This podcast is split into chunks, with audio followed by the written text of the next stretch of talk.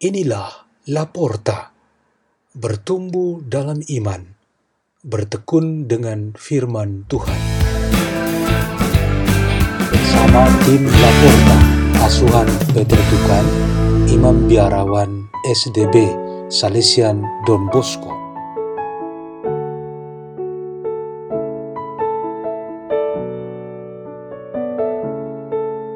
Bacaan dan Renungan Sabda Tuhan hari Minggu biasa ke-30, 25 Oktober 2020.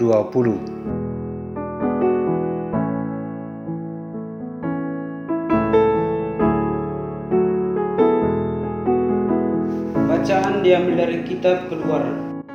Beginilah firman Tuhan. Janganlah orang asing kau tindas atau kau tekan sebab kamu pun pernah menjadi orang asing di tanah Mesir. Seorang janda atau seorang anak yatim, janganlah kamu tindas. Jika engkau sampai menindas mereka ini, pasti aku akan mendengarkan seruan mereka.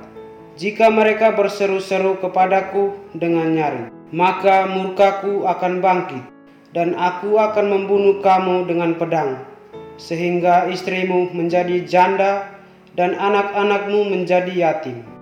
Jika engkau meminjamkan uang kepada salah seorang dari umatku, yakni orang yang miskin di antaramu, janganlah engkau berlaku sebagai seorang penagih hutang terhadap dia, dan janganlah kamu bebankan bunga uang kepadanya. Jika engkau sampai mengambil jubah temanmu sebagai gadai, maka haruslah engkau mengembalikannya sebelum matahari terbenam. Sebab hanya itu sajalah penutup tubuhnya, hanya itulah pembalut kulitnya. Jika tidak, pakai apakah ia pergi tidur? Maka apabila ia berseru-seru kepadaku, aku akan mendengarkannya, sebab aku ini pengasih. Demikianlah sabda Tuhan.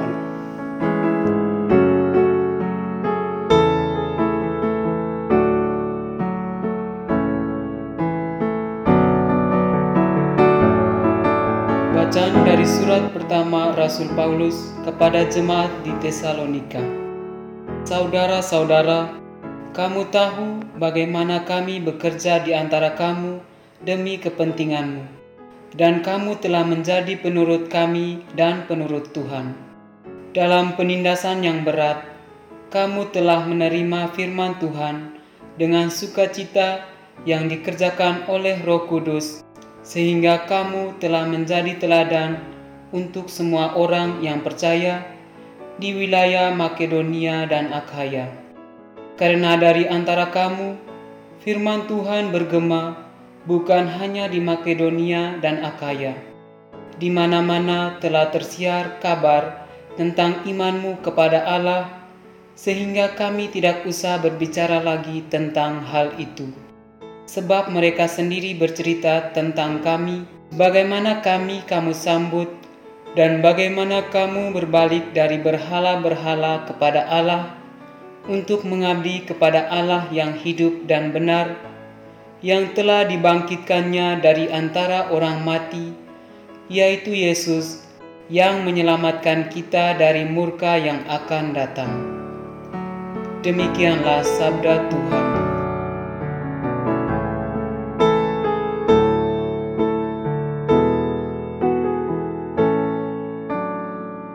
Injil Tuhan kita Yesus Kristus menurut Matius bab 22 ayat 34 sampai 40. Ketika orang-orang Farisi mendengar bahwa Yesus telah membungkam orang-orang Saduki, berkumpullah mereka. Seorang dari antara mereka, seorang ahli Taurat, bertanya untuk mencobai dia, "Guru, hukum manakah yang terbesar dalam hukum Taurat?" Jawab Yesus kepadanya, Kasihilah Tuhan Allahmu dengan segenap hatimu, dengan segenap jiwamu, dan dengan segenap akal budimu. Itulah hukum yang utama dan yang pertama. Dan hukum yang kedua yang sama dengan itu ialah kasihilah sesamamu manusia seperti dirimu sendiri. Pada kedua hukum inilah tergantung seluruh hukum Taurat dan kitab para nabi. Demikianlah Injil Tuhan.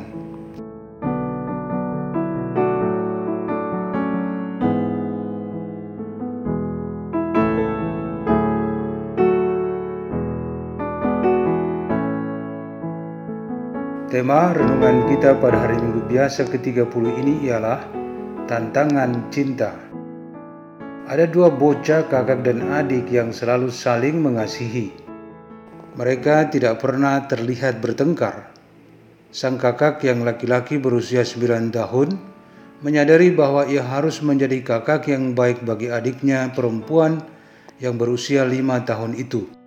Sang adik begitu senang memiliki kakak yang sangat perhatian.